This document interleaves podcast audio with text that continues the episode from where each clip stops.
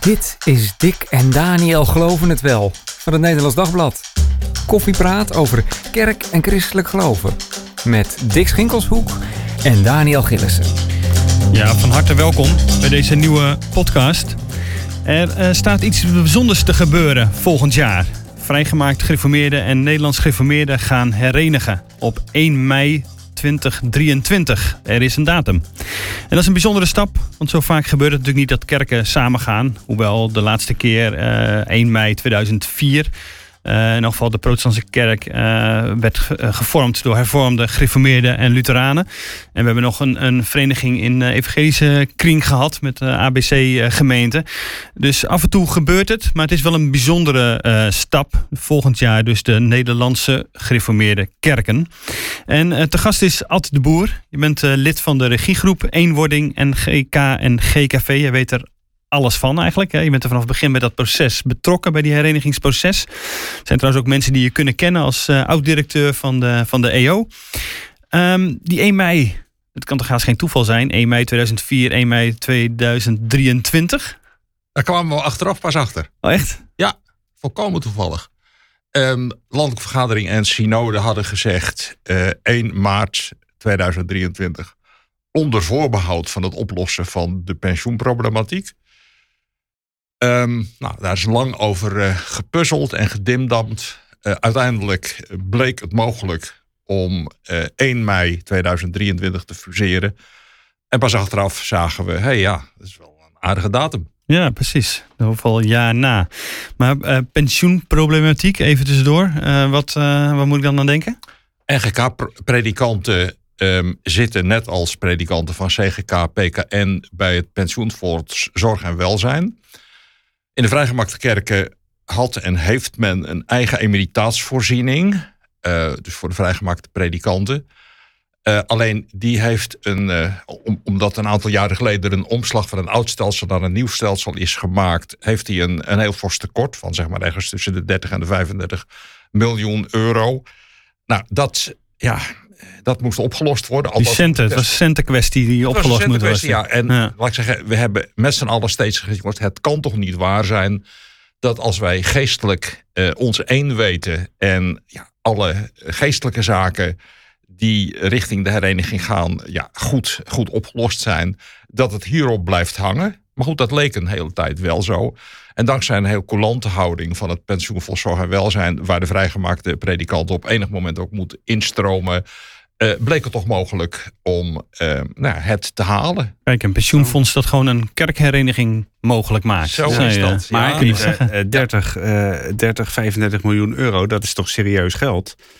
Uh, bedoel, je zegt van nou, dat hebben we kunnen, kunnen oplossen. Ik denk, waar, hoe, hoe, hoe tover je zo'n gat dicht? Hoe gaat dat? Nou, daar wordt, ja, laat ik zeggen, dat, hoeft, dat geld hoeft er niet gelijk te zijn. Kijk, als de vrijgemaakte kerken met pak en zak in ene over zouden steken naar zorg en welzijn, dan zeggen die uh, afrekenen bij de deur. En dan moet je dus zeg maar die zak met geld lappen, uh, ja. meenemen. Alleen dat gebeurt niet. Um, de nieuwe rechten van predikanten worden opgebouwd bij zorg en welzijn. De bestaande rechten, in het verleden opgebouwd, die komen uit het eigen emeritaatsfonds. met dat tekort dus. En nou ja, het, is, het is mogelijk die over een reeks van jaren, 15, 20, uh, ja, dat tekort in te lopen. En ja, dan komt het vast allemaal goed. Kijk, dat klinkt allemaal nog wel uh, redelijk institutioneel. Hè? Je moet inderdaad ook uh, voor een emeritaatsfonds voor predikanten die met pensioen gaan, zal ik maar even zeggen, dat moet geregeld worden. Maar er zit natuurlijk een heel um, ja, menselijk proces achter. Uh, van wat doet dat met mensen? Allereerst, wat, wat, wat doet dat met jou dat deze kerken samengaan?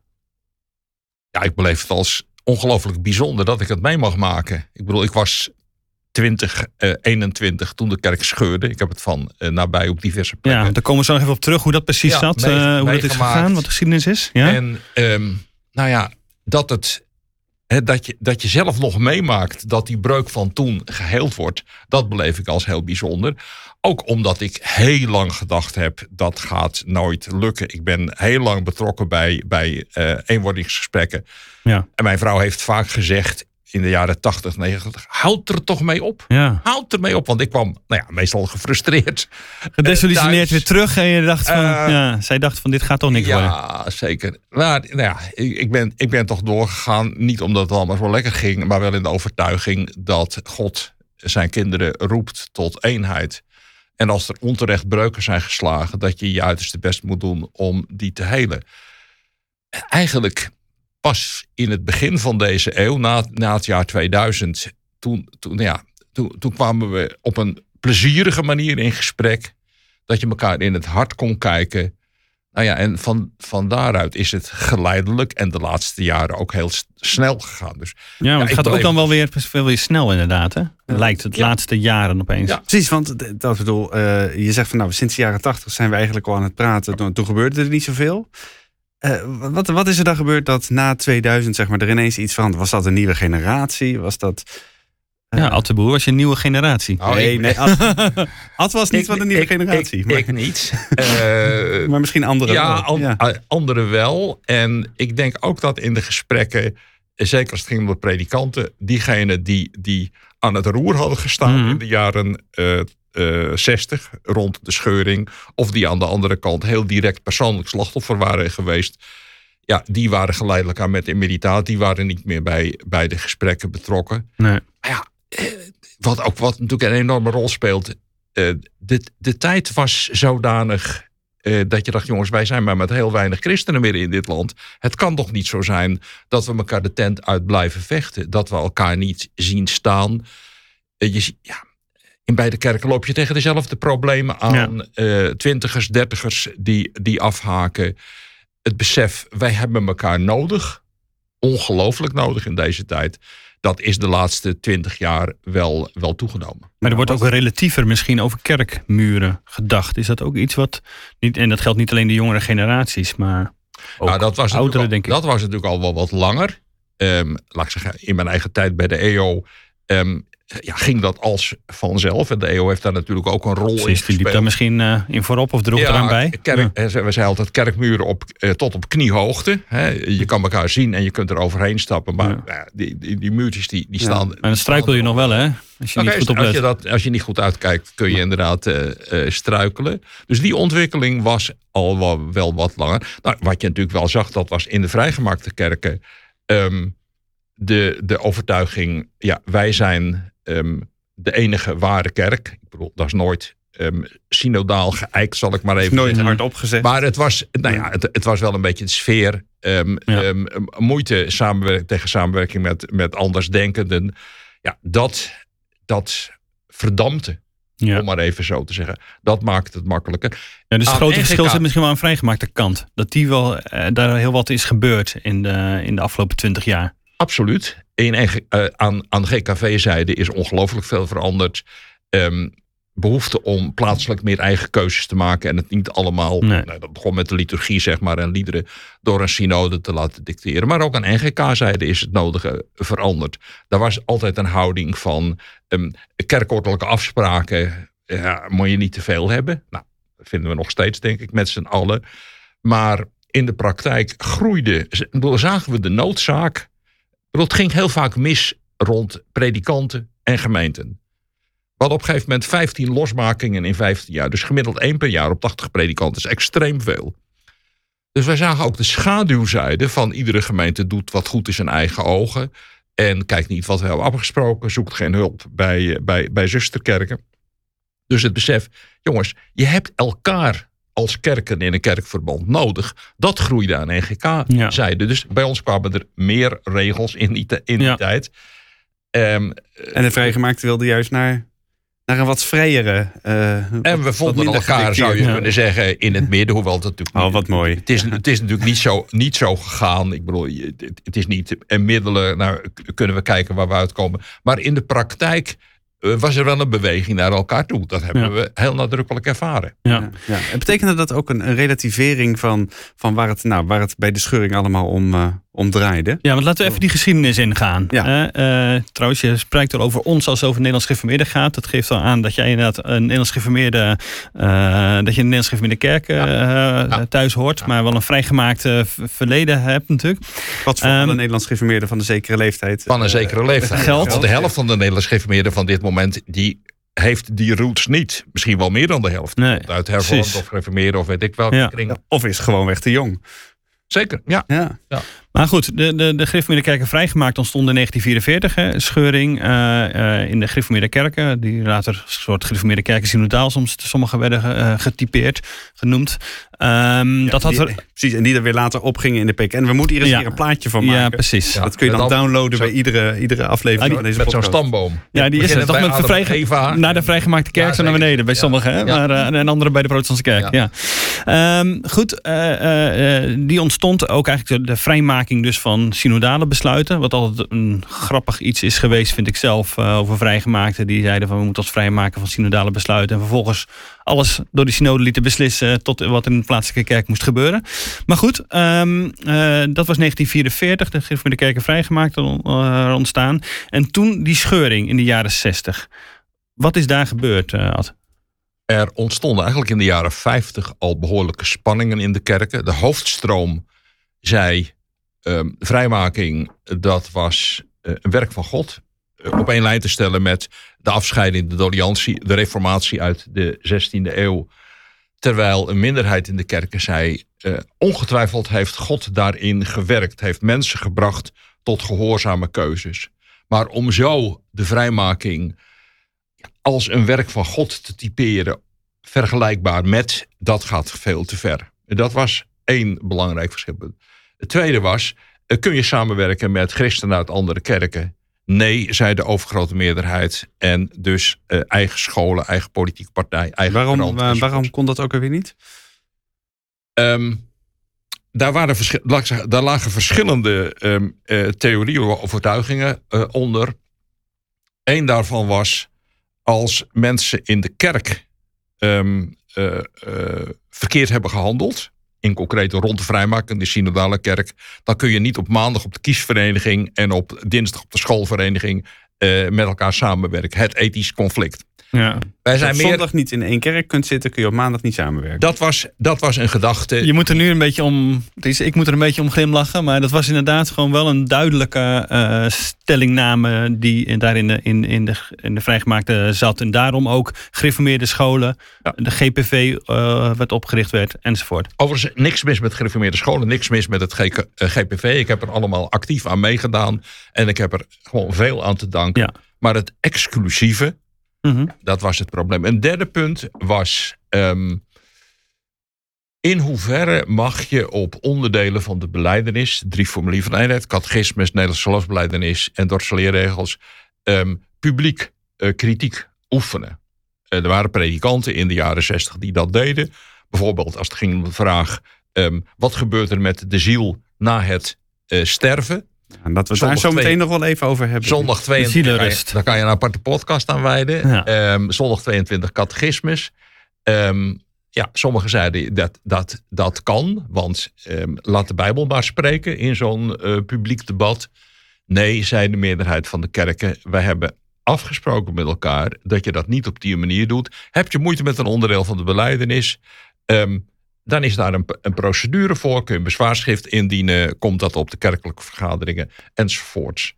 Nou, dat was een derde, een, een, een derde thema. En ja, dat, halverwege de jaren 60 kwam dat allemaal samen. Ehm 25 predikanten en andere kerkleden schreven een open brief.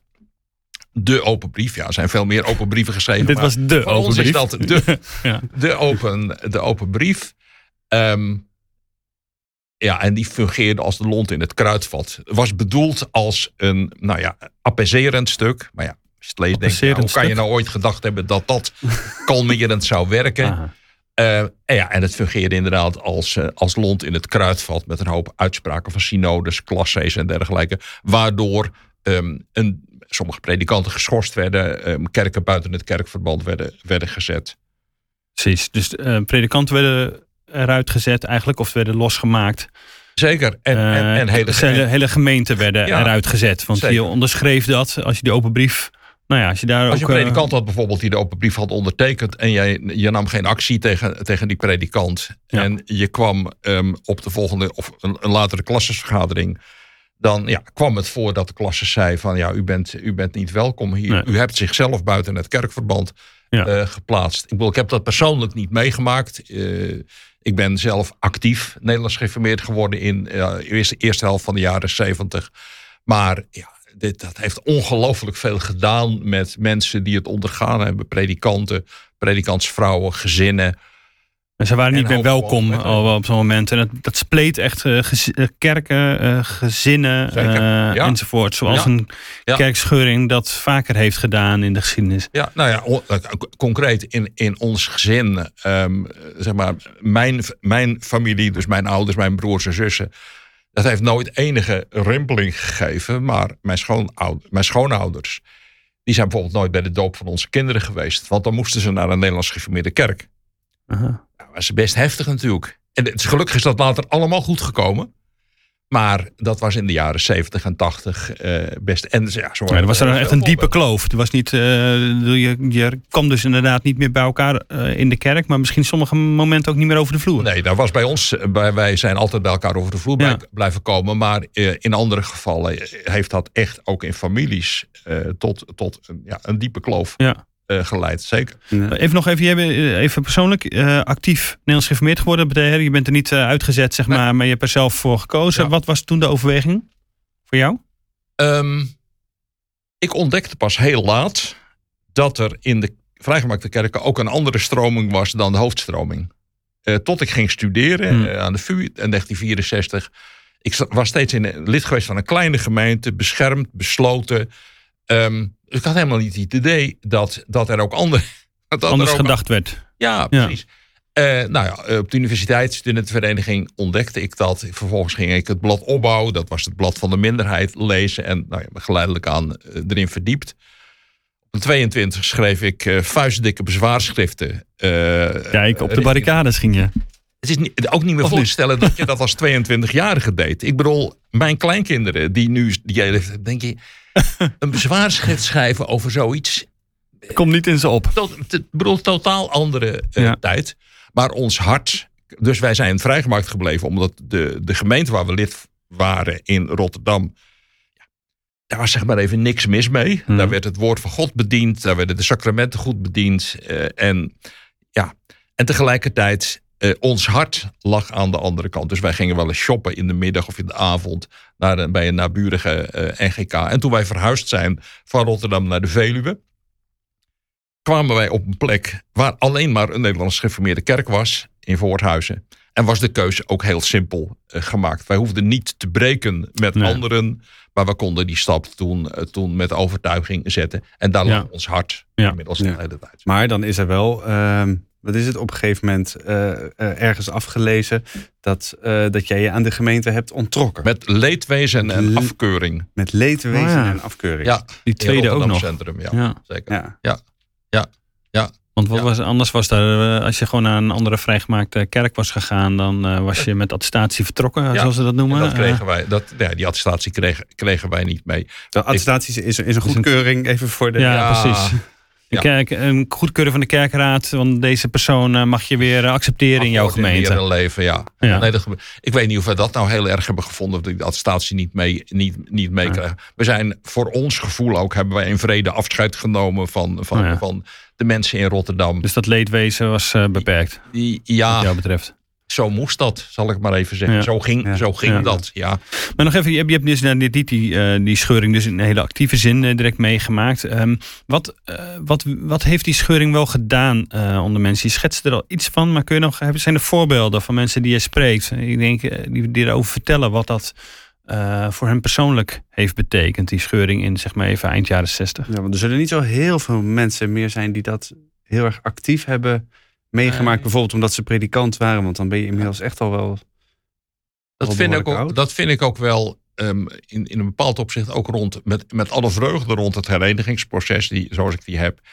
Ehm, ik had het een heel aantal mensen zo ontzaglijk gegund Hmm. dat ze dat meemaakten. En natuurlijk kun je zeggen, nee, maar eh, ze zijn bij Jezus en zien daar hun vrijgemaakte De grote hereniging. allang als broers en zussen in Jezus. Dus dat weet ik ook Ja. wel. Dus een heel menselijke gedachte. Maar ik heb zoveel, nou ja, zoveel kennissen, eh, vrienden van, van, van, van mijn ouders, schoonouders, heb ik op mijn netvlies. eh, ja, die ik het ongelooflijk gegund had om dat, eh, om dat zo, zo mee te maken. Omdat ze intens geleden hebben aan het feit dat ze niet meer aan het avondmaal mochten dat ze met de gemeente of met een deel van de gemeente buiten het kerkverband werden gezet. Dat ze uit de school. Ik, ik, ik, ik ehm, heb de laatste twee jaren middelbare school op een vrijgemaakte school in Rotterdam gezeten. Ik heb er later zelf les gegeven. En dat was net in het jaar dat in de schoolvereniging eh, de scheur trok. En een hoop ouders die die school hadden opgericht. hè, Die daarvoor geofferd hadden. Er buiten werden gezet. Dat Ja, de rector moest vertrekken.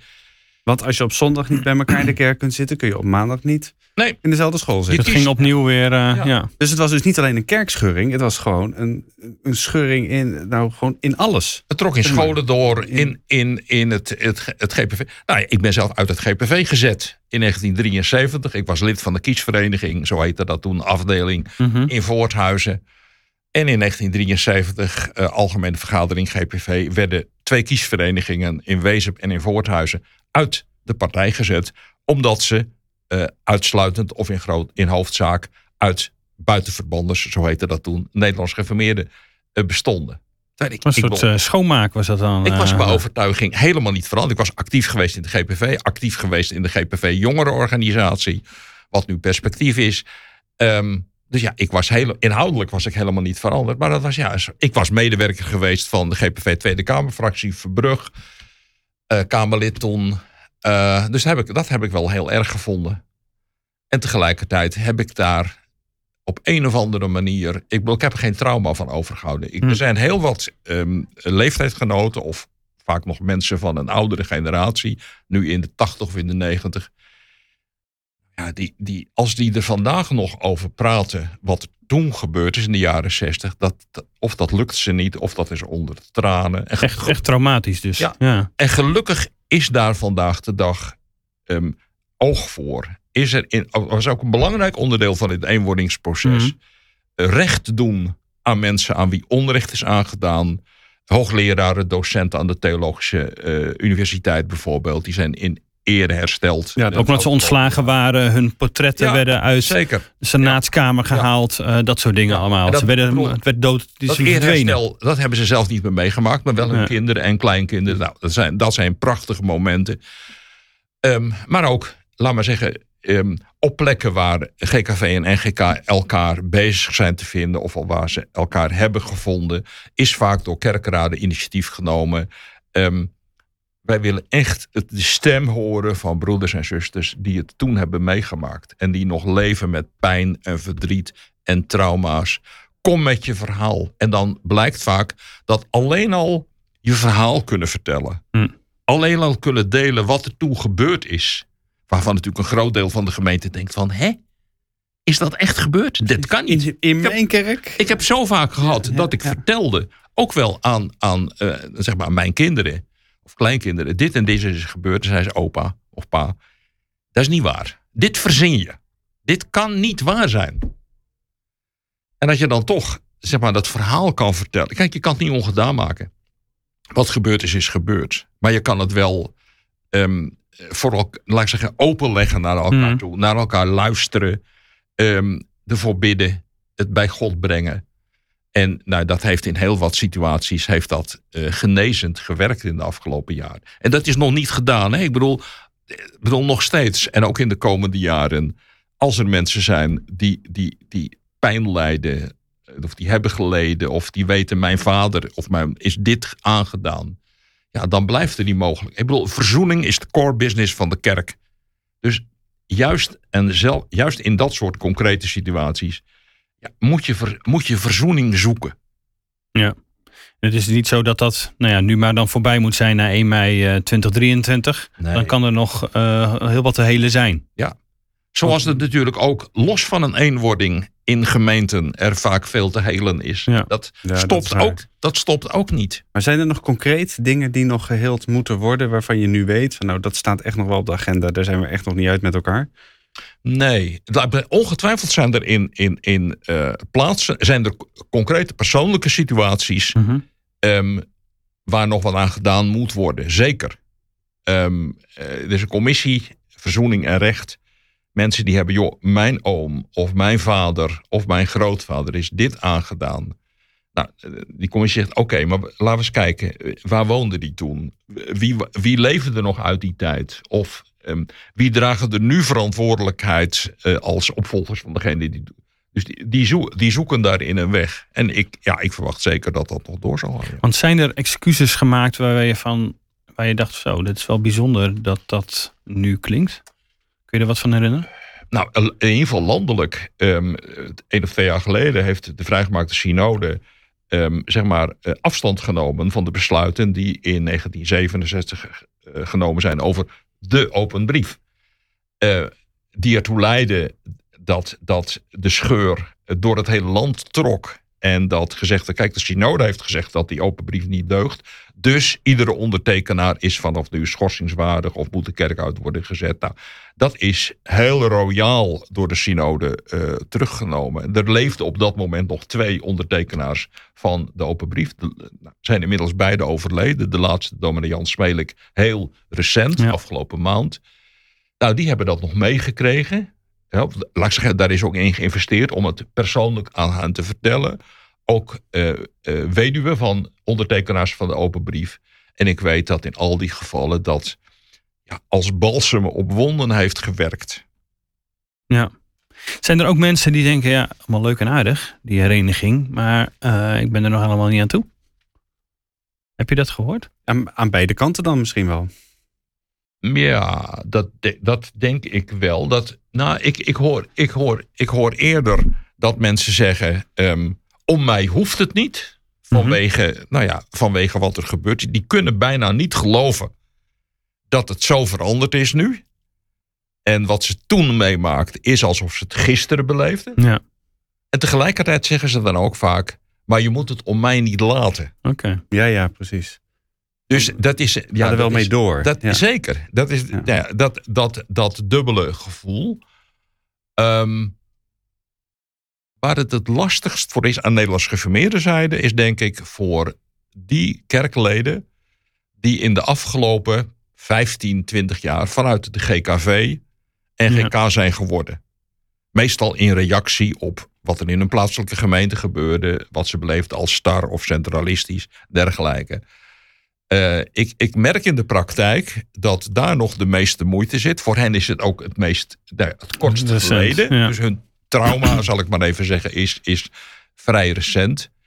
Ja, ik zeg, joh, maar kijk eventjes om je heen. Kijk eventjes hoe de vrijgemaakte kerken nu veranderd zijn. En blijf niet hangen in het beeld, vaak inmiddels een karikatuur van 15 jaar geleden. Maar goed, dat zeggen is één ding.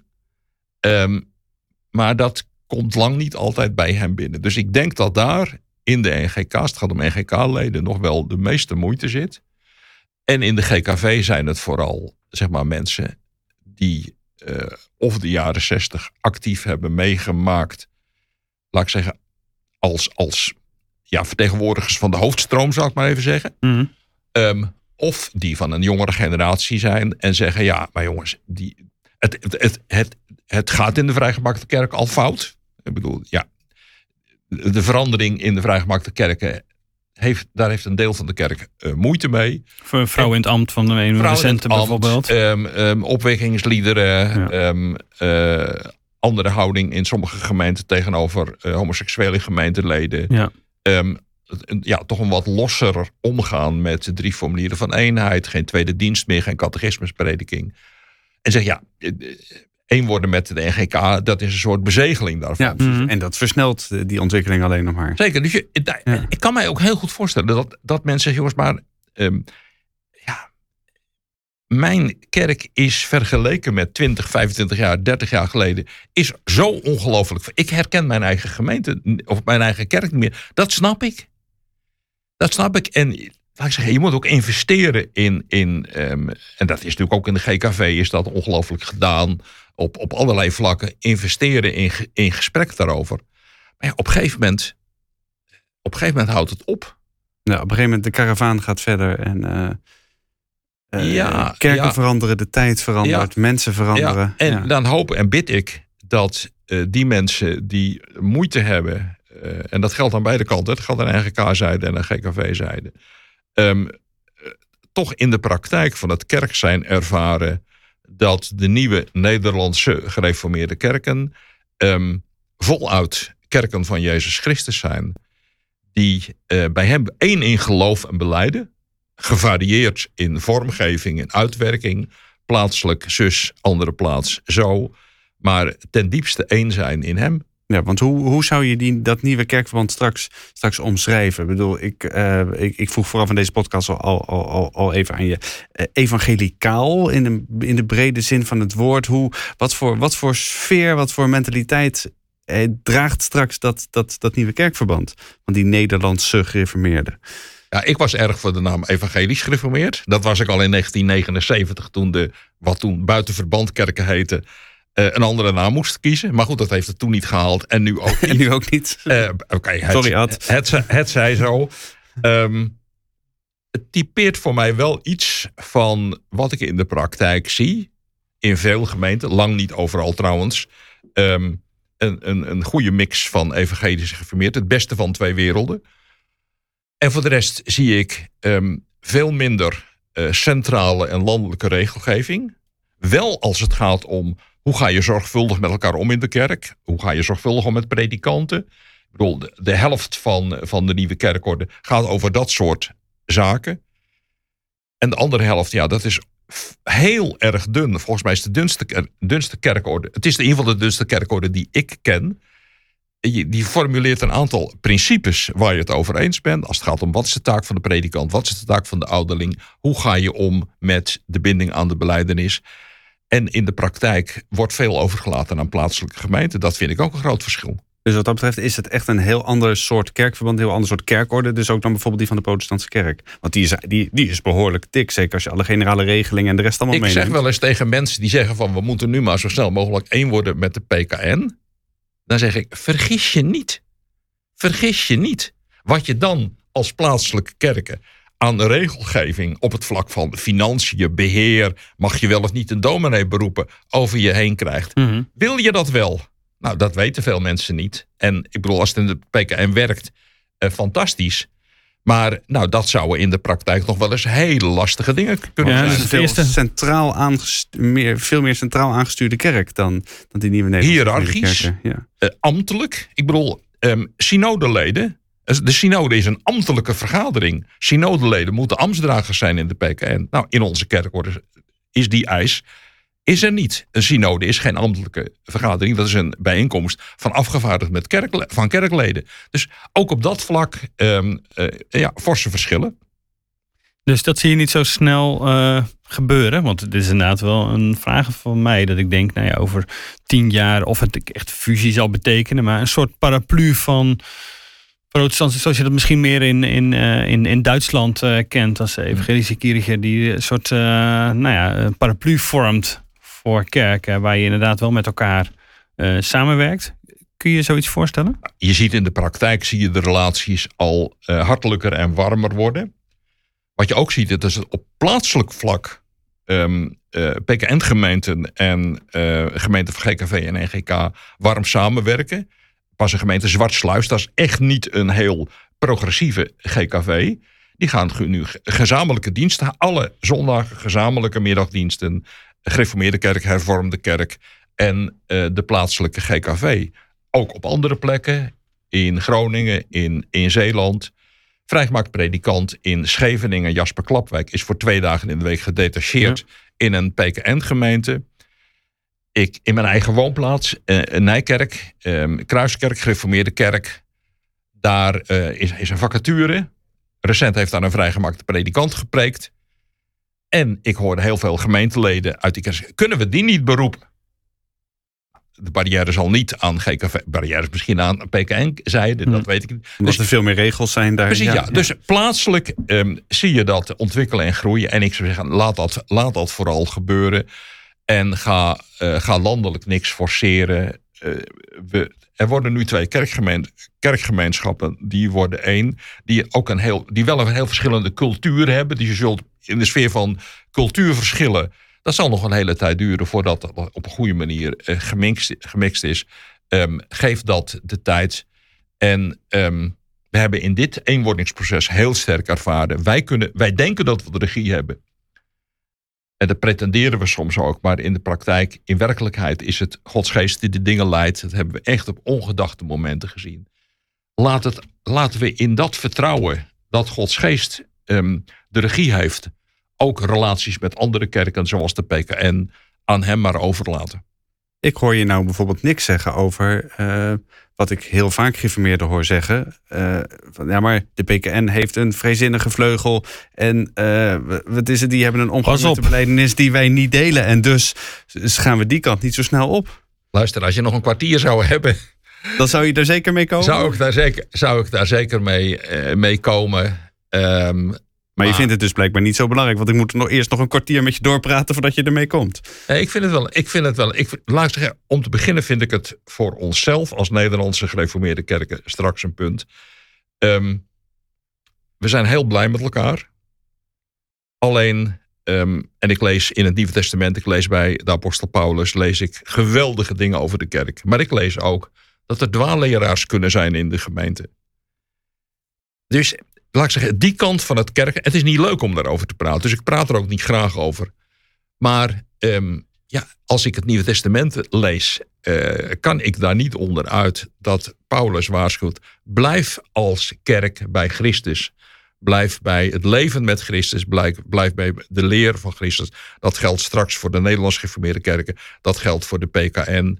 En daarin hebben we gewoon ook maar genoeg aan onszelf, elkaar op te scherpen. En als één vinger naar de ander wijst, wijzen er vier naar mezelf. Ja, maar in het Nieuwe Testament staat natuurlijk ook... bedoel, Jezus bidt van over zijn kinderen dat ze, eh, dat ze allen één zijn. Ehm, Heilig hen in uw waarheid. Dus daar die eenheid en waarheid zijn daar wel heel erg aan elkaar gekoppeld. Maar nogmaals, ehm, ik heb niet zo'n behoefte naar anderen te kijken. Maar, maar, maar, maar er komen straks samensprekingen met, eh, met de PKN. Vast, prima. Ga je meedoen? Ga je, Nou, ga je in die luister, commissie zitten? luister daar, kun ik, daar kan ik niet mee thuiskomen. Het is nou klaar. Volgend jaar dan ben ik 45 jaar bij dit soort eh, gesprekken betrokken. En dan ben ik super dankbaar en heel erg blij. Maar dan is het genoeg geweest. En er zijn fantastisch nieuwe generaties kerkleden die eh, die samensprekingen met de PKN kunnen gaan doen. Dus op je vertrouwen 76ste zet je dan wel een eh, punt, zeg maar. Dan is Wis- het wel eh, mooi Wis, geweest. wis en zeker, ja. Ja. ja, ja, ja. snap ik dan ook al wel weer, ja. Om eerlijk te zijn. Maar goed, wat dat betreft gaan de ontwikkelingen natuurlijk wel ontzettend snel. Eh, bedoel, we hebben natuurlijk bij de Vrijgemaakt hebben we dat, eh, hebben we dat gezien. Die, die zien we, dit kerkvand zien we ontzettend snel veranderen. Ja. Protestantse kerk verandert ook Ja. ontzettend snel. Ik denk dat de Nederlandse gereformeerden ook eh, behoorlijk snel veranderen. Ja. Dus wat dat Ja, betreft het is trekt het wel naar elkaar toe. Dat kun het je wel duidelijk, eh, duidelijk zien. Ja. Ja. Ja. Nee, ik ben ook best nieuwsgierig hoe dat zal Ja. gaan. En Maar dat ik zul je vind ook ook op de voet volgen, denk ik. Ik zal dat bevoed volgen. Ik zal dus misschien, zij het heel beheerst, over twitteren. dat, eh, ja, Nou, dat ik Eh, zo. als het mij nog gegeven is dat, eh, dat, dat, dat mee te maken. En ik laat het in heel goed vertrouwen aan eh, andere kerkleden en bovenal aan Gods geest over. Bedankt Ad voor eh, je uitleg over wat het, even wat het betekent als straks eh, de Nederlandse gereformeerde kerk ontstaan uit vrijgemaakte en Nederlands gereformeerde samen 1 mei 2023. Eh, dank voor je uitleg daarover en bijzonder hoe dat gelopen is. Jullie bedankt voor het luisteren. Dit was de laatste reguliere podcast voor de zomer. Maar Dick en ik gaan gewoon door in de zomer. Elke week een nieuwe aflevering van Dick en Daniel Geloven in de Zomer. Dus eh, je hoeft ons niet te missen deze zomer aan het strand of waar je ook bent. Eh, zet gewoon Dick en Daniel in de zomer op. Dat gaat over protestantse heiligen. We behandelen daarin eh, de bijlage zondag. Elk weekend eh, geven er ook aandacht aan. En we gaan zes protestantse heiligen langs. Major Boshart, Martin Luther King, John Wesley, Guido de Bray, eh, Florence Nightingale en Jochen Klepper. Dus wil je meer van deze protestantse heiligen horen, luister dan vooral naar Dick en Daniel Geloof in de Zomer. Op 26 augustus zijn we weer terug met een reguliere podcast. Dus eh, nou, hopelijk eh, hoor je ons in de zomer en in elk geval tot 26 augustus.